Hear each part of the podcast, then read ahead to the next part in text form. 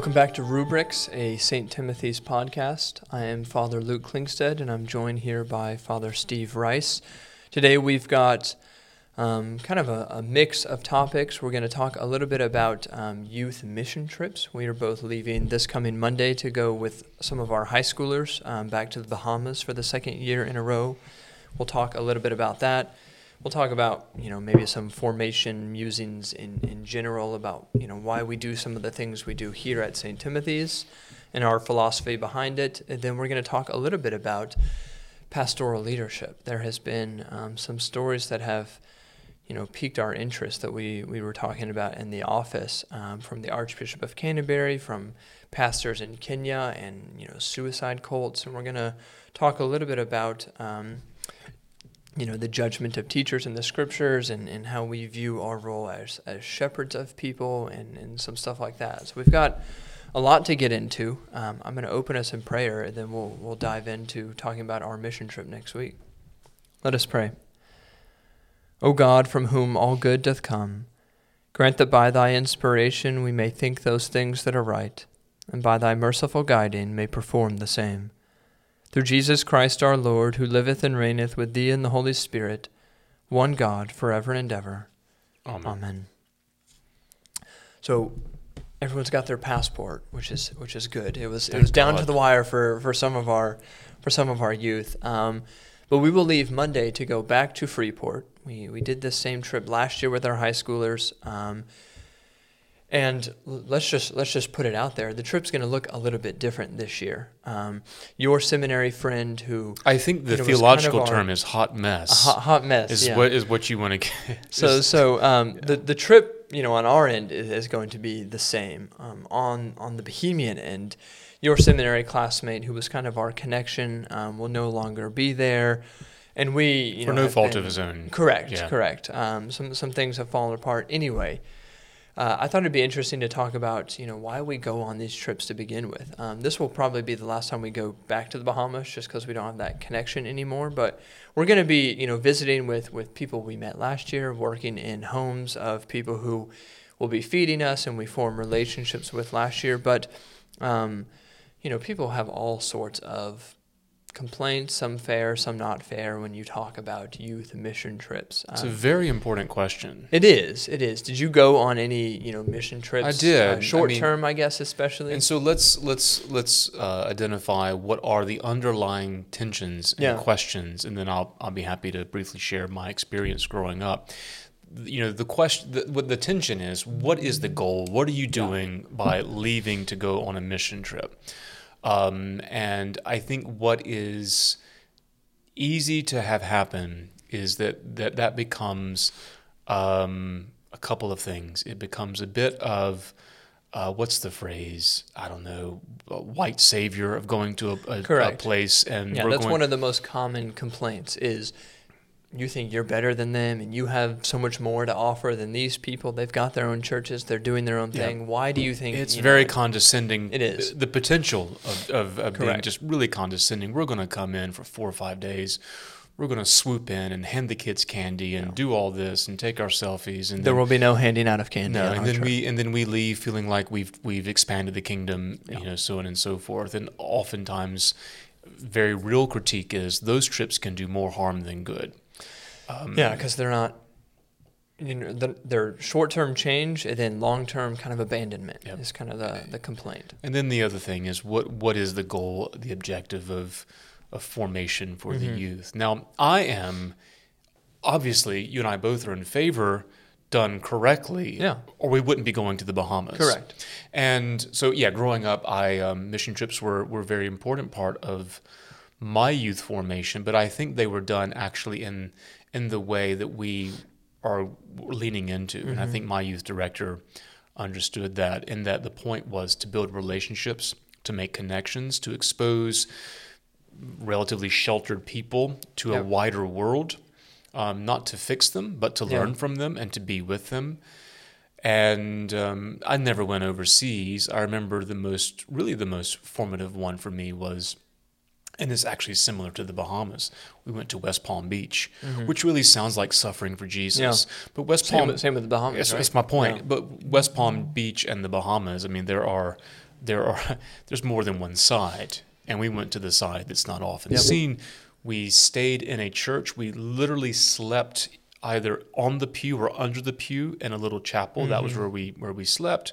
I remember our showers were with a garden hose. Yep. Meaning we and we were at this very, very I don't remember the church's name. Um, this is this is a thousand years ago, but we put on a vacation Bible school um, and for all these neighborhood kids, and we got to see all kinds of things. And um, I remember vividly there being I remember vividly one night police walking on the roof of the church because they were chasing someone who had just shot someone. Yeah. I mean that's where we were.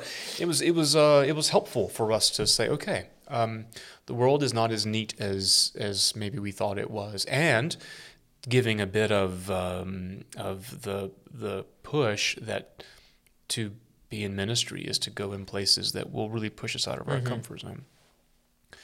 We also did some local missions as well, Yep. and I think the point for for and that one should be the on these, these mission trips is not to go and save people, but to um, but to recognize what's around us, to, to the need for relationships. Um, but yeah, it's um, I I've never been to answer your question. I've never been on a slick big box um, um, turnkey mission trip, which are very popular, which are vacations Yep. with maybe a couple of prayers and a hymn. You know. Yep. Um, so yeah. I, I had uh, more experiences than you um, because I, you know, went to a Christian school, and we actually had a, a week before spring break dedicated to mission trips. So some people, you know, went local. Um, you know, I, the, the trips were expensive. So one of my four years, you know, I, I saved up and, and with my parents' help went to Brazil and floated along the Amazon River and did um, three or four stops at various villages. Um, and you know there was absolutely some of that idea of we're coming in to, to fix things and that was problematic but we also did you know medical clinics and and had doctors with us and these you know towns who had never really seen a dentist before we pulled teeth left and right um, And so to And- some and- degree, you are fixing things. yeah and so i was about to say resources, from yeah. any outsider's perspective it would be ridiculous to say you're not doing any good Of course, you are. you know, of, co- of course we are. Um, it might be just simply physical good, but you know, we did some VBSs, and I think there was, um, and, and I've never never seen those people again. I saw them one time in my entire life, so I'm under no illusion that oh they remember us forever. But while you were there, there are things that you can objectively do that are good. Um, you know, helping them with with hygiene, dental hygiene, and, and physicians, and, and bringing doctors there, and simply playing with the kids and being kind. I mean, nobody's going to look at that and No. say, "What an evil thing to do." I think the the critiques come in when when we overinflate our you know expectations that we are going to change these people's lives forever. Um, that's not really how Christianity always works. Our job is to be with people, and while we are with them, we you know show show the love of Jesus. And so, you know, our our trip next week.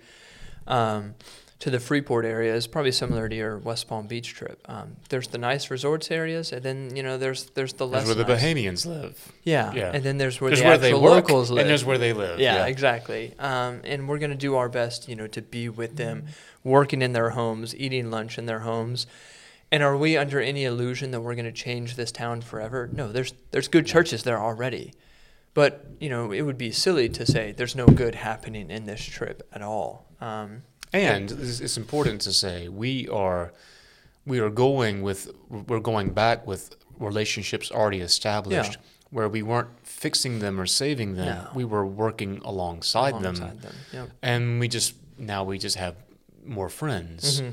Friends with a different you know address. And Yeah. we we do have certainly some resources and skill sets that are more readily accessible Absolutely. than maybe what they can have. And time. on time. And so, like any set of friends, one friend has a truck or one friend has Yeah. this skill and so listen, can you come help me? There's nothing wrong with that. Mm-hmm. It's I think the important thing is how we approach it and how we speak to our, our youth about this. Correct. And where are we when we leave? And and I think I think that's that's the key.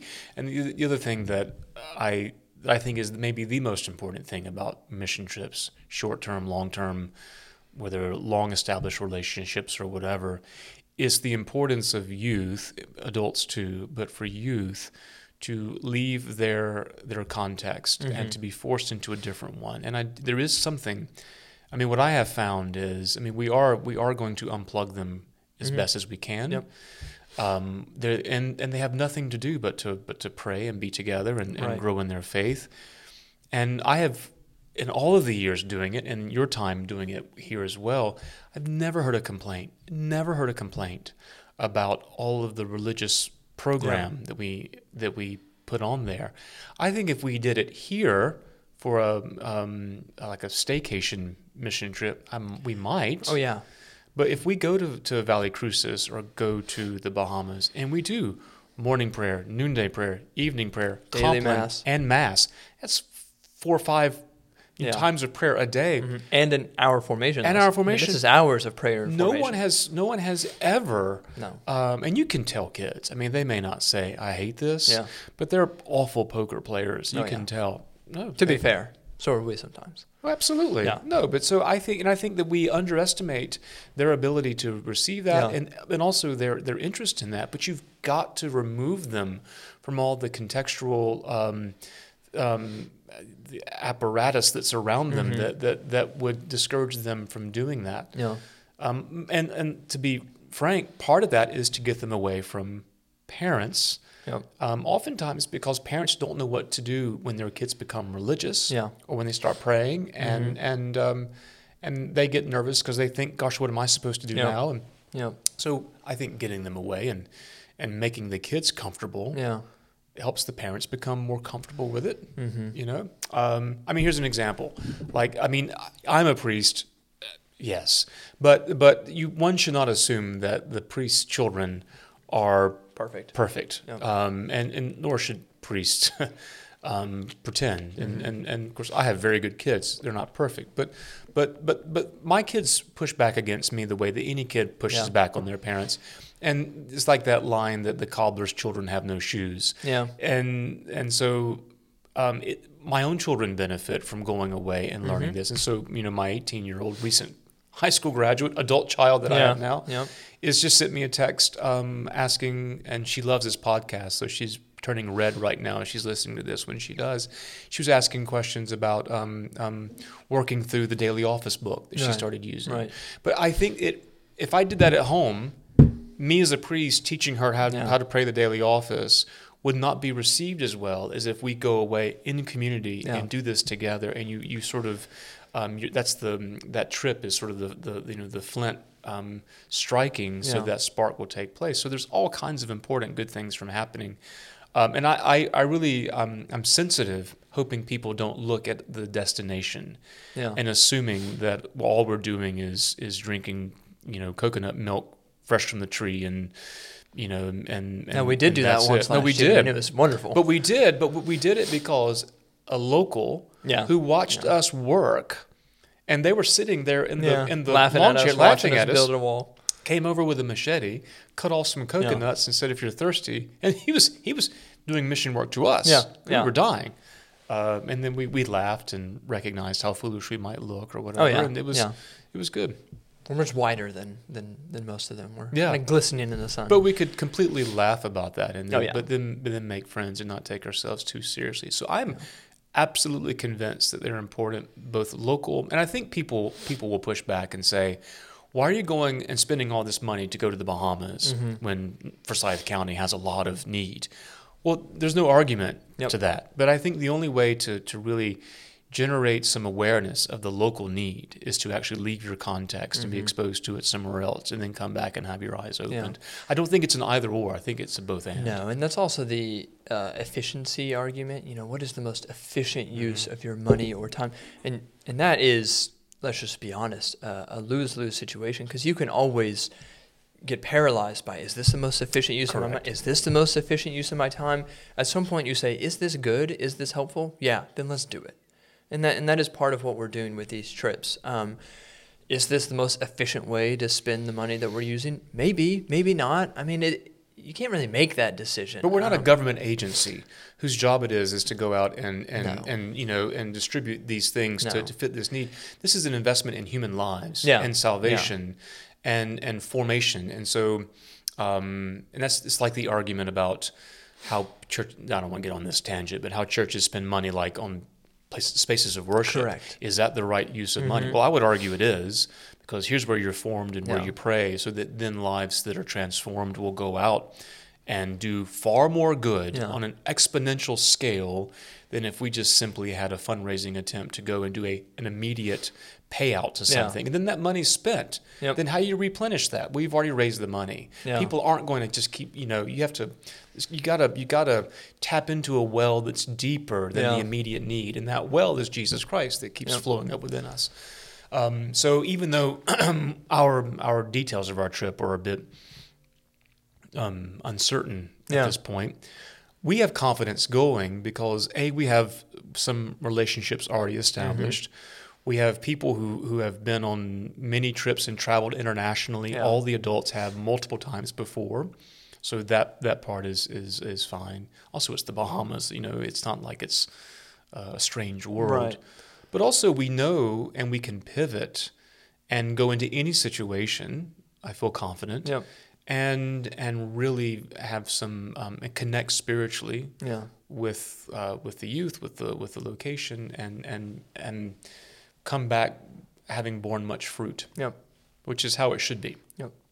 We're called to go do good and worthwhile things, and, and that's what we're prepared to do. We also have kids who are ready to be religious and Yep. intentional and to work hard and to have fun, and you know that, that makes it all worthwhile.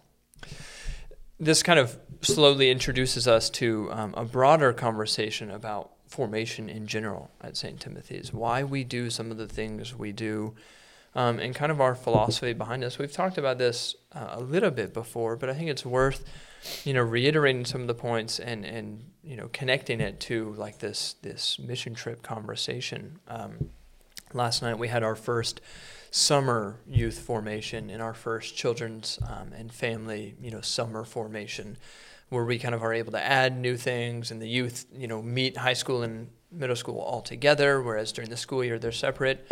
Um, but last night, you know, I, I met with uh, children and we did a craft of the Sacred Heart and we, you know, played some games and did some activities. And by the end, they were explaining the image of the Sacred Heart of Jesus and the thorns being our sin and them being washed away and the cross representing, you know, conquering over death. And they had their own little, you know, Sacred Heart medal that we had made out of foil and colored. Um, and then I went to to you know middle school and high school youth group, and we did evening prayer, Rite One, you know, with nothing removed, and the psalms were not short, and it took us you know not that long, but 15 minutes of intentional prayer. We ate dinner together. We talked about um, saints, and we're going through you know one saint each week, and and talked about some of the you know objections that that saint faced in his life and how that applies to us. But the short end of the story is it was unapologetically religious. Um, from the youngest child to the oldest high schooler, they came with a full expectation. They they know what they're getting into at this point. Um, you know, we had we had your son Luke join us for the first time, and, and he was curious about it. But everyone else knows what they're getting into. They know what evening prayer looks like because we've done it before. They know how this formation lesson is going to be, and part of that is an intentional effort to give people the space and the permission to be religious. We're not trying to. Because what else would you do at a Yeah. church youth group? I mean, Yeah. that's just, I mean- the sad thing is we have to explain. We have to explain why, why this might be unique. But for crying out loud, you don't go to football practice and expect to bowl. You know what I'm saying? I mean, what, and- why else would you do this? You've made the point before when you when you get up to preach, don't don't pretend like you're not about to preach. Don't act like you know you've got to trick people into the sermon. You're in a pulpit in front of people. What do- what else do they expect? Go ahead and preach. Yeah, what I've, I remember back in the you know when I was first starting out, there was always this um, there was always this pressure that you had to win the people Yeah. over as you're as Yeah. you're as you're preaching and tell a joke or a funny story. And I've been in churches where there would be jokes unrelated to anything about the day, the sermon, whatever. Right. I mean, humor has its role. These were just jokes. Yep. And, uh, And I was to remember try to win the people. Fred Craddock, well, he's dead now. Great, great preacher. He says, they're not stunned you're going to preach and talk about Jesus. They made a decision to come to church and they're expecting you to do that. So just get right into it. Right. Most amazing, helpful homiletical advice I've ever received. They know you're there. You don't have to win them over. No. There may be a handful that are there against their will, but they're there. But they're going to be there against their will exactly. no matter what. does not matter. It does not matter. Yeah. So yeah. So we bring that same philosophy into children's and youth ministry and family. We're religious. We're going to be religious. That's the expectation. And when you do that, you know, you actually get kids and youth and, you know, even young adults and adults who say, okay, and they'll find themselves digging deeper than they ever have before because they know that that's what we're here to do. Um, there's no beating around the bush. You know, I'm not expecting anything else. Um, it kind of sets the expectation. And so, you know, now we'll have, I led last night because it was our, our first time doing it in a while, but, you know, I'll have middle schoolers, well, high schoolers um, for our high school trip, you know, recent eighth grade graduates who are now in high school, I guess, um, leading the daily office over the next week. And they've done that before. They've done it every single summer summer trip that they've been on. And these are, you know, people who I'm sure their teachers, you know, sometimes say they can't sit still for more than five minutes, and they'll sit for 15 minutes and do evening prayer and lead their peers in it, and they do a wonderful job. And I think it's because we say this is what we're doing. They know it. We expect this from you. Yeah, and Yeah. and they expect it of themselves too. They they they know this is what they're getting into. Um, that unapologetic confidence in what we are doing. Um, I think part of what you know I had to learn, and, and this is something you know that I'm not saying we do perfectly. It's something you know I still struggle with. Is you know you're halfway through evening prayer with with middle schoolers, and you'll find yourself saying, you know, I hope they're not bored. I hope this finishes. I hope they're not bored. Are, are they okay? Do they? We gotta be confident in that. We gotta mm-hmm. be confident that this is worthwhile. And if and if we have that confidence as as leaders, they'll they'll pick it up because they'll see it from us. They'll see that it has changed our life, and and they'll be okay with being bored for a little bit because they know that you know this is something at least worthwhile. Well, and the, and the inverse of that is even more powerful. If we are not confident, Yeah. they'll pick up on that Yeah. and say, "This is not really worth my time." Yeah. Yeah. If we are racing through evening prayer and apologizing for, I know it's long, I know, sorry. Why would we ever expect that they're going to buy into it if we're constantly apologizing for what No one doing? ever, and for parents or other people who are curious, I mean, just just try to take something else that that no one. You never go to a sporting practice, and the coach never says, "I really am sorry, this isn't fun," Yeah. or "I'm Yeah. sorry, this is. I'm sorry, we're going a little bit. This is a little bit longer than I thought. Are you okay with that?" No, they say if you. If, you, don't show up, you're not playing. if if and, and every every athlete understands Yeah. that and and you know it, part of it may not be the most enjoyable part Yep. but they know that doing that is going to make them better yeah. and spiritually doing these things I mean, the great com- the great connection of the word ascetic which comes from the word meaning athletic Uh, you know, the asceticism is is is the is the life of prayer and spiritual disciplines we're not beating these children. We're not. We're not shaving their heads and putting them in monastic robes and Yeah. making them, you know, beat themselves with, With whatever. board like Monty No, we're just simply saying you are you for the, the for the overwhelming majority of human history, you would have been considered an adult. Yep. Up until the 1940s, Mm-hmm. if you if your bodies could do adult things, meaning if you could procreate. So when was a woman considered an adult? When she could give birth. Yeah. When you could do adult things and the man could this is again back in the day, if you could go work in the We're field going down all sorts of little, yeah, if you're going in, the, but this is this is interesting. I, I, I remember learning that the term teenager was not even introduced into the lexicon until the 1940s, Yeah. 1950s, by I think Popular Mechanics or Yep. Popular Science magazine. Yeah. Because before then, that was it's almost like the um, the great line by the Countess Dowager in Downton Abbey when she asked, "What is a weekend?" Yeah. Because a weekend is only for people who work. Yep. So teenager became a luxury transition period now that there was sort of um, longer life, stability, the middle class. Yep.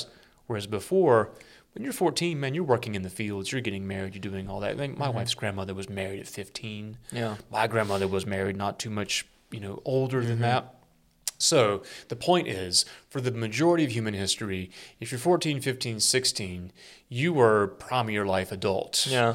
and and with that expectation of raising a family and working is spiritual responsibility. Mm-hmm. Now, granted, over time, there's development is different.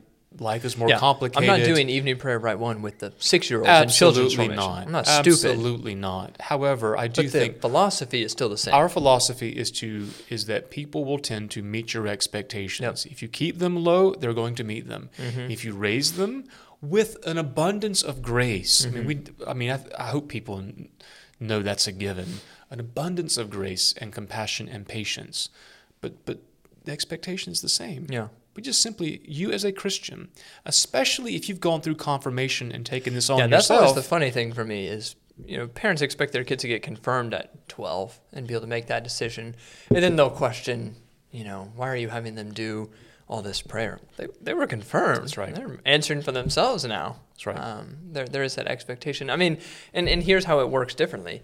I'll do evening prayer Rite One with the youth, and we'll sit and talk about a saint and, and really get into the weeds of um, objections that this person may have faced, and they were a martyr, and what led to them being beheaded. With the children, you know, it will look totally different, but the expectation's the same. I had them memorize a prayer during our time together, short prayer. O Sacred Heart of Jesus, I place my trust in Thee. We did it four or five times, made it fun. We came back to it at the end of our time. They all memorized it. Yep. I mean, I'm having them memorize prayers, memorize scripture.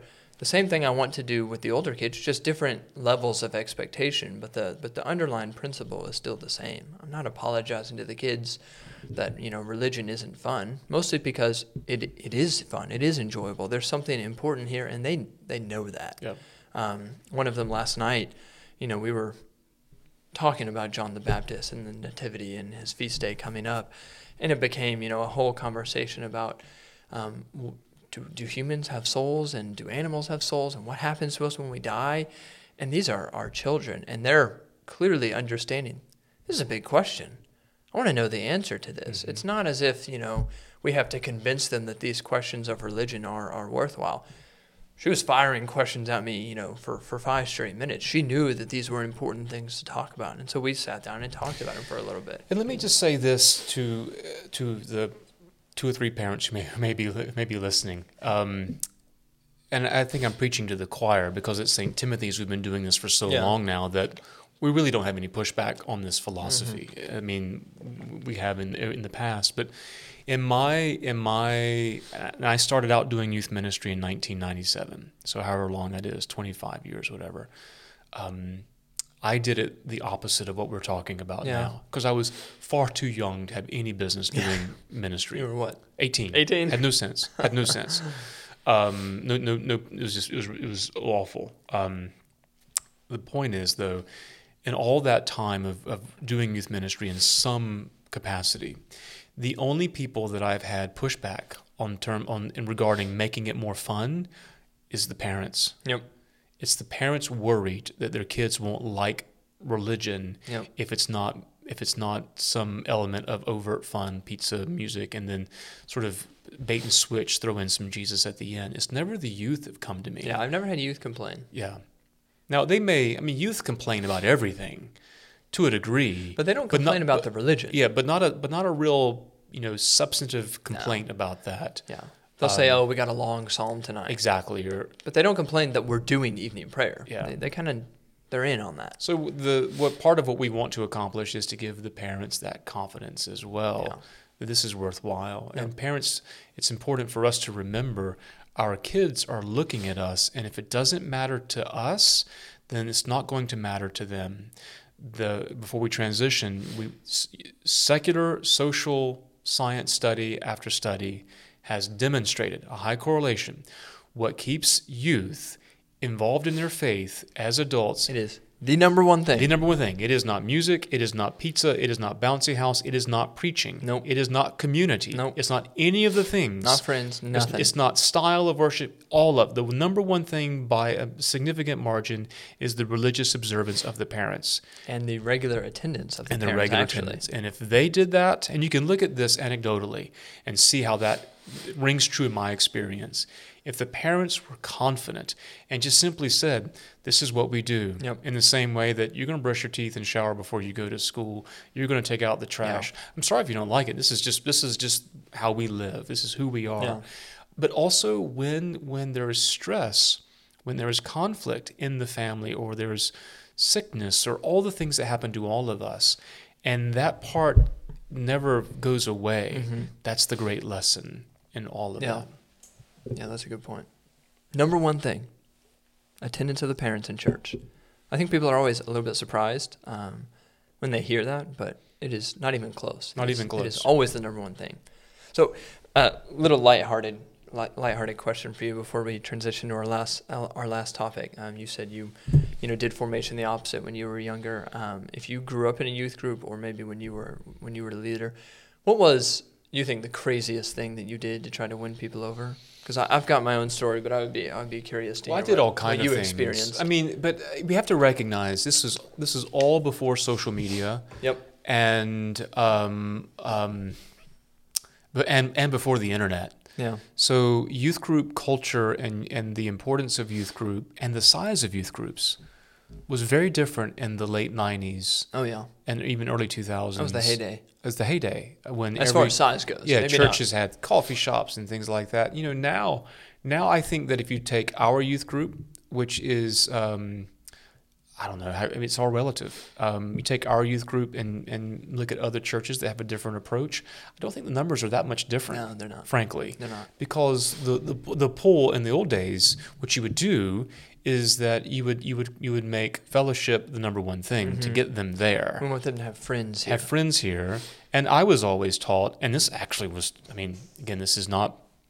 You can't teach this today, and it was not formally taught, but but the practical teaching was if you can find a popular girl oh yeah. and or put popular her- boy. but mainly the girl, together? put them in the youth group, then the girls would want to be around her, Yep. uh, and then the boys would want to be Yeah. there because of all the, and that was how No. that was how you would build the youth group. hundred percent. My youth group growing up took the popular kids that Mm-hmm. were not at least too crazy, and they were the, the leaders and the figures. Because oh, That's if they're you- if they're the leader, you know, everyone wants to follow. That's how you do it. But now with social media and other things, the the way in which youth find community and come together, um, that's not that Yeah. important, or even what they desire really. Right. But what I would Right. do, I mean, I would do I would do games, um, and all none of my games were were ever original.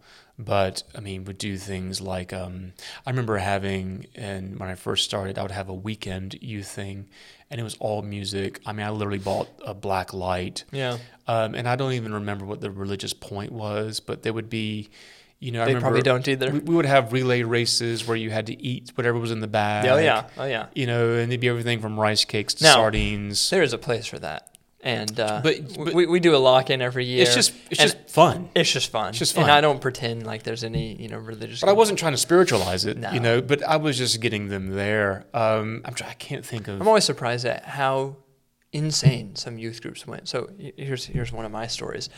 Um, this was you know the first 30 minutes of our youth gathering when I was you know younger, hundreds of kids, mega church, would be just games and and songs and I, I cannot imagine how they got away with this. And if there was social media back then, there'd be some video and they'd be canceled. But they would um, bring kids up on stage, have them chug uh, either a gallon of milk or a Sprite as fast as they could, spin around in circles until one of them threw up on the tarp. Oh my gosh. And people would lose their mind. And you know, looking back, we think, how on earth did you get away with that? But you know, it's uh, you get Is that revelation that you're Laodicea? You're neither hot nor cold. I desire to spit There you was- out of my mouth. There was, no, that, was that there the was the no spiritual. context? It was literally. Or as just dogs return to their vomit? Yeah, you know, from it was Proverbs. literally just oh as much gosh. fun. The second thing was they took uh, a slingshot one time and they would um, sling food into the crowd.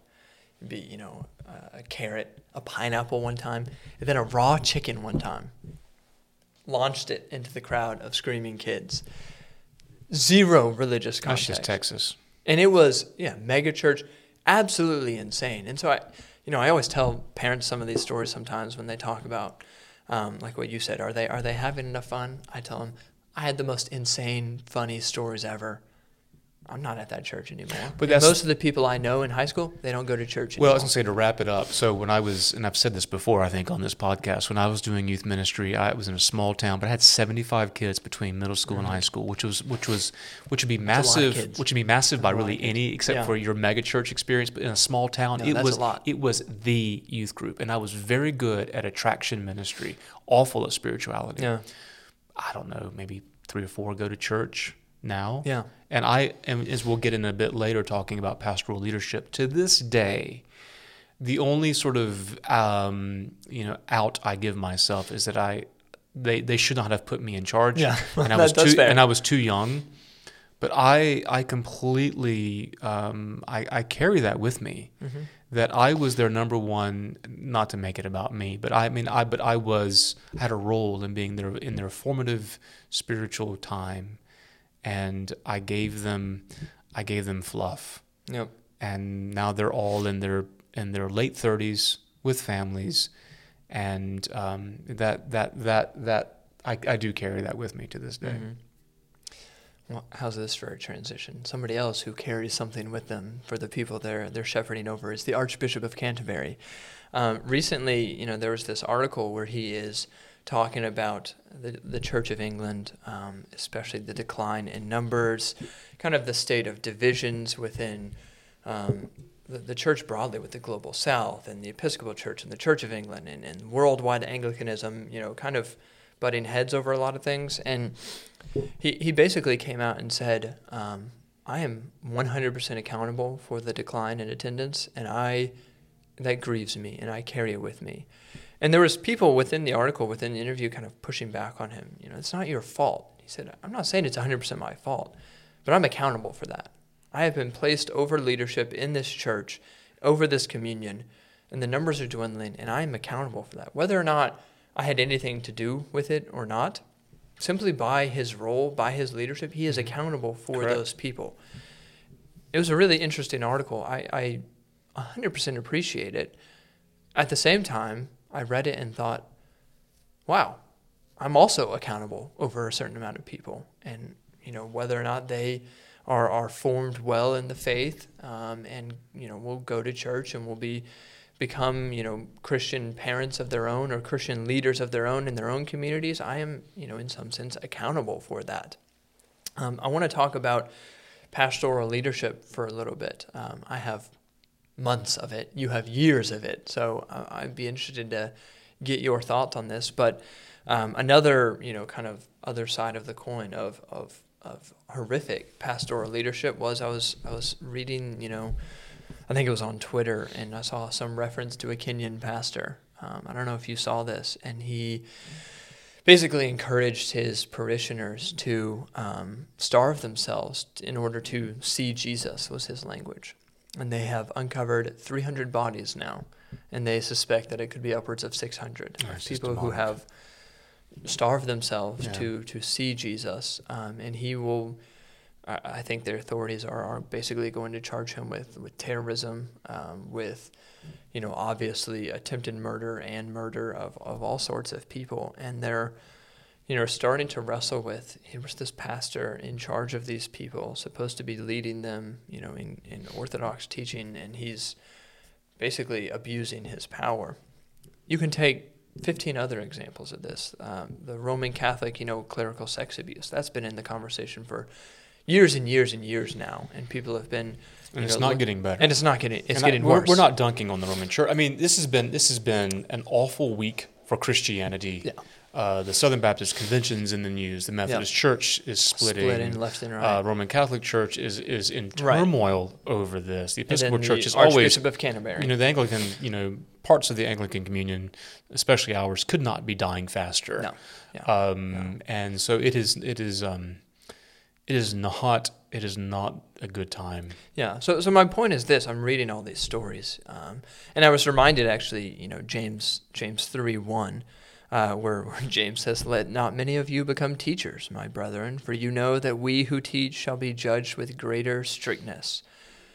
Me personally, when I'm seeing all these stories, I'm taking to heart as as a new priest um, my future and how am I going to make sure that I am, you know, going to be able to answer for the decisions I've made? Am I going to be perfect? No. I'm under no illusion that, you know, I'm going to stand at the end of my life and say, I did everything perfectly. No, but um, that should kind of, you know, sober me up a little bit. So I'd be curious to know with, with years and years of teaching experience and as a priest, as a pastor over people, when you hear these stories, what does it um, make you think of in your own personal life? Does it uh, make you reflect on anything in any particular way?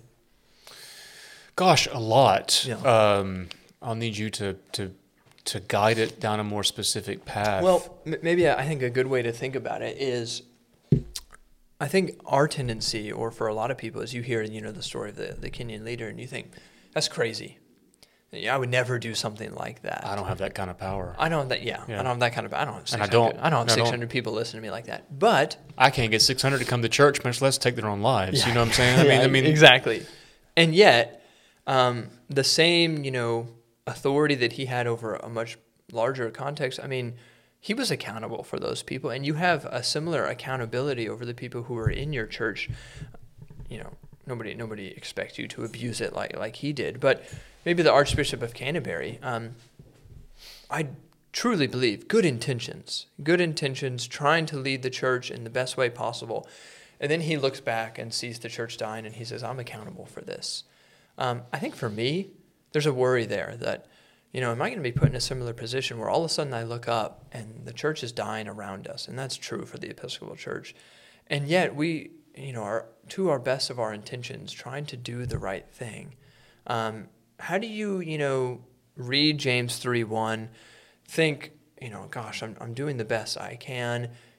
The church is dying around me. Maybe not here at St. Timothy's, but but the numbers for the Episcopal Church do not look great. well, and COVID has not been good to us. either. exactly. So, yeah. Exactly. So I mean, Well, I what think- runs through your mind And basically? and I know I know that you you believe this, and we use the shorthand like the church is dying. And, Yeah. And we we and let me just clarify. That's a good clarification. is that we we're talking about numbers and sort of institutional expressions Local of parishes. Yes, I mean the church cannot die. The church is the of body of will Christ. not will not prevail. prevail over. We know that, and that's that's a given in our in our conversation. So it's it's helpful for us to realize that people may not realize the church cannot die. Yeah, correct. But um, Good clarification. uh, our our expressions are, are struggling mightily right now.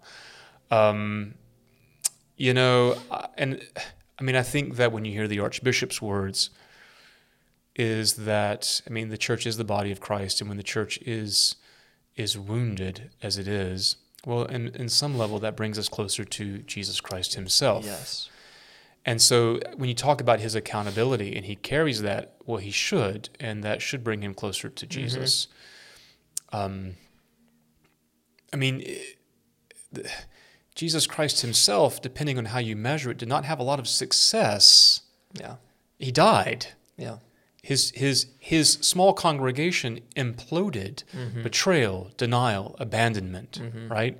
So you have to keep that in mind Yep. um, and, and to recognize that, that, that our victory comes through suffering. Mm-hmm. And, and I think that, and this is not Pollyanna, Pollyanna spin, I think that our suffering, and remember the, the um, epistle for this Sunday is Paul saying in Romans, suffering produces character, character produces endurance, endurance um, produces hope. Actually, the opposite. Suffering produces endurance, Yeah. endurance produces character, char- character produces hope, and hope will not disappoint us. Is that this is our time to to embrace suffering, Yep. not in a kind of um, self-deprecating, self-loathing Mm-hmm. mentality, but to bring us closer to Jesus Christ. Um, but to get to your point, how do I handle that? I mean, I've had lots and lots and lots and lots and lots of people leave in my 18 years Mm-hmm. of, of, of ministry, and, and most of them will say it's not personal, it's not about you, but they're 100% leaving because of decisions I've made. Mm-hmm. So it is about me. I made those decisions. I stand by them. People also um, may not leave for personal reasons, but sometimes how they leave is personal, Mm-hmm. personal to me. Um, and I think that it's. I'll, I will say this: being ordained 18 years, if someone, if I get, if I check the mail today and I'm blindsided by a transfer letter, it hurts. Mm-hmm. Um, and depending on the situation or who it is, oftentimes I'll write a note. I mean, clearly they don't want to talk to me about it because if my only notice of it is a the letter, transfer letter. then then they they they that's telling me how they want Yeah. to communicate.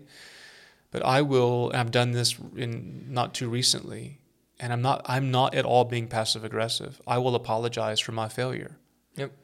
Because clearly I did. Mm-hmm. Um, otherwise, um, they things would be different. Now I can't control their circumstances, and they may have left for all the wrong reasons. Correct. And oftentimes I think they do, and my conscience is clear on what I was Right. able to do. but there's still a failing there. Yeah. There's an accountability. There's an there. accountability, and and that's a and if you if you're listening to this podcast and you've received a letter like that from me, I wasn't being passive aggressive. No. I'm sorry, I failed Yeah. because I, I I clearly did. And part of that is is uh, acting on something we've said before. Leaving a community should be hard. Yeah. It should not be as easy as sending a letter and never having to speak of it again. This there is not- should there should be Yeah. this um, wound left. This is not the place. YMCA. Yeah. Um, but It's where- harder to leave the YMCA where I sometimes. where I take yeah no joke where I take great comfort in this, and you know before I came to St. Timothy's, uh, obviously I knew who Timothy was and I've read his letters, but Mhm. but when you when you take on a parish that is who is under his patronage, you begin to identify with Yeah. him. And I began to spend a lot of time with Timothy and what Paul wrote to him and thinking about Timothy. And I find I find such great strength and encouragement and guidance from Paul's yeah. letters to Timothy. And you look at Paul's successes and failures. Correct. And um, people left him left and right. But I think what we have to do is, I think going back to Ezekiel, where, where there's an awful lot about the accountability of the shepherds, is like in the gospel this coming Sunday. I mean, there, there there's a there's about it feels like 30 extra verses that you can include.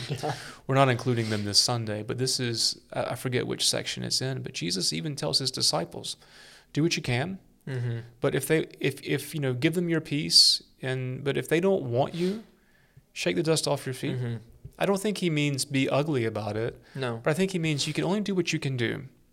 And you're only responsible truly for what you do and how you respond. Yep.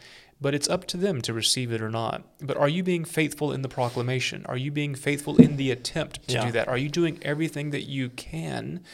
Um, and if you are, then I think that you can you can sleep um, better at night. Mhm. If you're not, then that's that's the wake up call, and that's the real accountability to that. So, yeah, I mean, every time someone leaves, I I have to do a an inventory. Was I being faithful?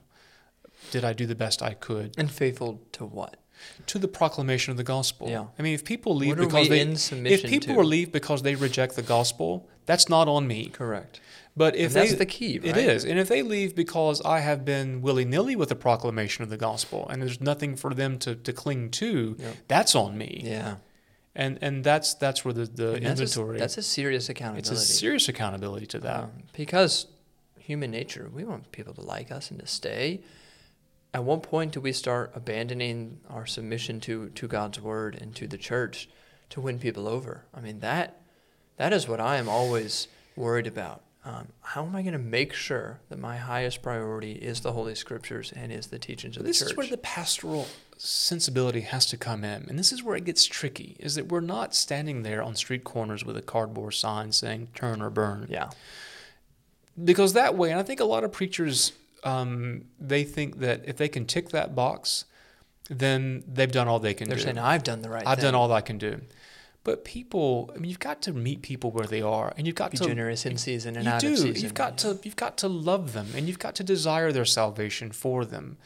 And so that means you've got to be nuanced in your approach. You've got to be. Yeah. If you are a spiritual physician, what one what one pill works for this person with the same condition might kill the other Yeah, person. yeah. You've got to have some discernment on that. Again, that's completely scriptural Mm-hmm. and completely within the our tradition and certainly in the in the rule of Saint Benedict Yeah, to to uh, be um, be fair, but don't treat people the same yep. Because they need different things. Yeah, everyone needs different things. And that's where I think my, the pastoral failing comes in is is in is in not really fully understanding how to how to treat people with Yeah. that discernment, not knowing them well enough, and it's it's very complicated, obviously. But I think that I think that you can't go to one of the two extremes. You just simply can't sit here and just scream out whatever you want to in the pulpit and say, you know, take it or leave it. right. That's not helpful. On the other hand, you can't not proclaim the truth of the gospel Yep. and just hope everyone, you know, comes to you because you're winsome and and they Yeah. like you. Yeah. You've you've got to you've got to live with people and and and be faithful. Yeah. That's good. That's good. That's not easy. It's not easy. It's not easy. Um, one one final thought I have, you know, when when I read like the Kenyan, you know, suicide cult pastor, um, of course, you know, I that's never something I would pursue, and and you know never would abuse my power to tell people to kill themselves. But when I was reading it, I was actually interested in the the spiritual parallel to it. Um, he produced, you know, physical death in the people he was in charge of. How am I going to make sure I don't produce spiritual death in the people that I am in charge of? Um, the the gospel reading this morning was about the rich man and Lazarus, and I think it's John Chrysostom has a great point about um, the rich man was already spiritually dead while he was on this earth. He had already, you know, decayed from the inside out. Um, because he had turned his back on the poor and, and the people around him. How am I going to make sure that people are not decaying spiritually? I'm not encouraging them to kill themselves, Yeah. but we are accountable for their spiritual well being and their spiritual life. Um, so I think there's still things to be learned from these egregious, extreme examples. Um, there's still warnings to us there, and there's still things that we can we can learn. So here's what I will say that I think where, and after being here 15 years, there's still pockets of resistance to or question about the quote unquote Catholic elements of the things we do. Let me just say something about that. Is that the way that I understand how we are to be faithful in the proclamation is we are to teach people how to pray and we're to teach people how the church has given us a sacramental world and devotions that keep that connection in prayer to mm-hmm. Jesus Christ. And so that is our focus. And so what we're not doing is we're not spending all of our time trying to have people buy into a certain philosophy mm-hmm. or even a certain theological take even though that's a part of it, what we're trying to get people to buy into is a way of living in Jesus Christ mm-hmm. through prayer, through the sacramental world, through devotion, through things like you're teaching with the kids about the Sacred Heart and things of Yeah. that nature.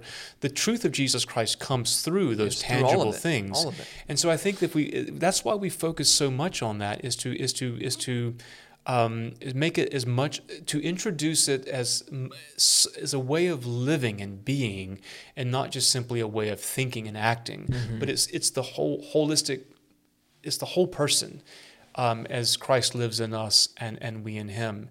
And for me, the more we do that, the better shot we have at at being able to to invite someone to to live fully into the life of Jesus Christ. Um, and that, but but also the interesting part is that that re- that takes away your personality and my personality as much as possible. Yep. It's not about um, my likability. It's not about my style Yeah. as it is my fidelity and introducing not what I have created at all, but what the church has received and developed over an awful long time that we're simply passing down, which is what the word, as we've said on this podcast before, what the word tradition, traditio, actually means to pass down, to hand over. Mm-hmm. That's what you did with the kids, handing over this tradition. Yep. That's what we're doing with the youth and evening prayer, handing over Mm-hmm. how we've learned to pray. And it's in Scripture where we, you know, the, the I think it's Peter talks about the traditions that we have given you and, and, and, and taught you. And Paul tells Timothy, remember the Yes, you know, all gift those you have been given with the laying on of hands. Yeah. Um, I, you know, last point about uh, the Catholic elements of this. I heard somebody, you know, describing the sacrament and the traditions of the church um, in, a, in a wonderful way one time. You know, when I was kind of asking him questions about, you know, why he became Catholic, he said, God wants to romance you. And he's given us the sacraments and the traditions of the church as a way to, to woo our hearts. Um, What's in Jeremiah? It's, in, it's the first lesson for either this Sunday or the next Sunday. I don't remember, but Mm. it's from Jeremiah. It says, um, "You seduced me, Lord, and I am seduced." Yeah. Or I think the translation we're using is, um, "You've deceived me, Lord, and I am deceived." But one of them is, "You've you have seduced me," and it worked. I think it's And it next week. I think it's the I twenty think it fifth. is. You have enticed me, Yeah. and I was enticed. Is that which, which week is that? Is that This, is uh, proper seven, so um, this will be on the 18th. No, 25th. 25th, right yeah. after we get yeah. back. So if you're trip. looking, if you're coming to church on the Yeah. 25th, the Old Testament lesson is, "You have enticed me, and I was enticed. You have overpowered me, and you have prevailed, yeah, and I'm here for it." right, Is what he's saying. right. So I'm You know, God shameless to quote Garth Brooks and Billy there, Joel. there you go. well, we, we covered a lot of ground. Uh, we will not be recording next week. Um, because we will be, you know, in, in Freeport um, building walls and picnic tables and, and praying and, and having a good time there. But we will we will pick back up Unless in- we're in able to get our phones together and do something, even with the youth, and maybe we have an audio only We could, podcast. but we probably won't post it until. No, that's true. We yeah, won't. yeah. I'm not going to be editing any audio um, while I'm there on a phone. So, but yeah, that's a, that's a good point. We, we might record a, a small conversation um, and, and post it when we get back. Let's close in prayer. Our Father, who art in heaven, hallowed be thy name. Thy kingdom come, thy will be done, on earth as it is in heaven. Give us this day our daily bread, and forgive us our trespasses, as we forgive those who trespass against us. And lead us not into temptation, but deliver us from evil. For thine is the kingdom, and the power, and the glory, forever and ever. Amen. The grace of our Lord Jesus Christ, and the love of God, and the fellowship of the Holy Ghost be with us all evermore.